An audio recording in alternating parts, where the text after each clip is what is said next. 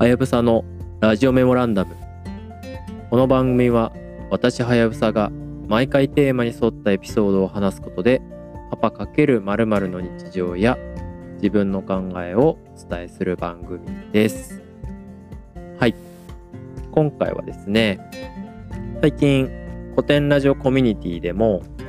にわかに話題のですね、自分を知るということについて話してみたいなと思います。古典ラジオの番外編でも出てきたたかちんさんがですね、古典ラジオのコミュニティ内でもちょこちょことお話をする機会を作ってくれているのがきっかけで、今いろいろ自分を知るというテーマでですね、いろんなアプローチでコミュニティ内のメンバーが模索を始めています。僕もその一人だったりするんですけれども、何ですかね、自分のことは一番自分がわからないとはよく言ったものなんですけれども、自分の特徴とかタイプとかを知っておくことで、これから生きていくにあたってちょっとは楽になるんじゃないかなという期待があるので、僕もそういった要素をどうにか何らかの形で抽出したいなと思ってます。有名なところで言ったらストレングスファインダーだったりとか、最近やったのは16パーソナリティってやつかな、そういった才能診断、性格診断などをやって、なるほど自分はこんな感じなのかというようなインプットをしたりしています。あとはそうですね、もともと馴染みがなかったもので言うと、ホロスコープを星を読んでもらうっていう貴重な経験をさせてもらいまして、なるほど自分は好きなことを好きと言い続けることが一番自分にとってエネルギーが出る人間なんだという発見もありました。で、今日話をしたいのはもちろんその自分のタイプを知ると言ったような話もさることながらですね、じゃあその特徴、自分のエネルギーが出ることが何で、それをやった結果、誰を幸せにしていきたいのかといった問いを考えてみると面白いんじゃないかと思ったんですね。いわばその幸せにするスコープをどう定義しているか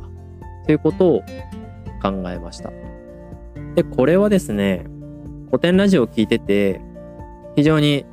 やっぱり興味深いなって思ったんですよね。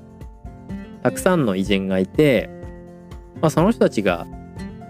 あまねく広く全ての人を作ったという史実はほぼほぼないんじゃないかなと思うんですね。もちろんそのどのタイミングで幸せにするかっていう時間軸の話もあれば、誰を幸せにするのかという影響範囲の軸の話もあるかなと思ってまして、例えばガンディの回であれば非暴力不服従という形でインドの独立を勝ち取ったという偉人だとは思うんですけれども、一方で自分の息子には特別だと思って愛情を注ぐということはしなかったわけですね。こうやって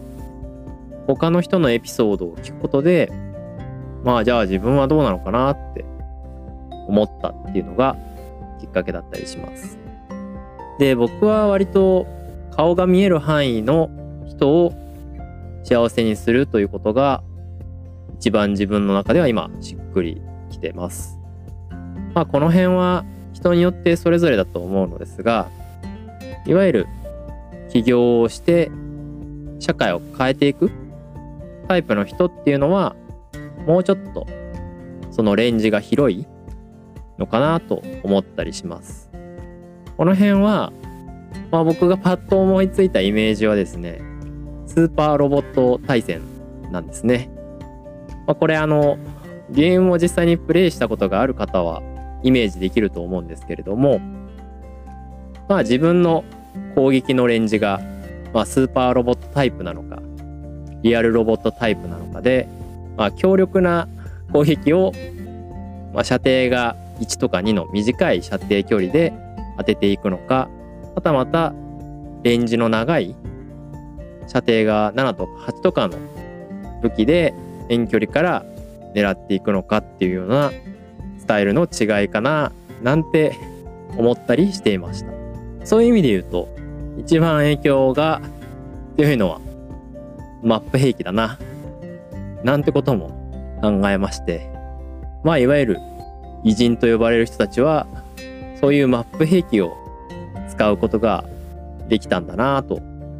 いったイメージで感覚で捉えてます。あとはそうですね、スパロボで例えるとやはりその攻撃を打つためのエネルギーが必要になるので、エネルギー消費がどれぐらいかかるのかっていうことは非常に重要なんだろうなと、その威力が大きければ大きいほどやはり必要なエネルギーも大きいと考えると、そこに至るまでにどうやってエネルギーを集めるかということは大きな課題なんだろうなと思いました。実際そのエネルギーっていうのは人、物、金、情報って呼ばれる類のものなのかなと今ふと思ったので付け足してみます。そうですね。なんか今日はこんなざっくりとした話をしてみました。でも実際こういった形で自分が誰を幸せにしたいのかっていうことを考えると、自分の行動や選択に少し明確な方針ができるなぁと思うのでいいんじゃないかなと思います。あとはあれですね、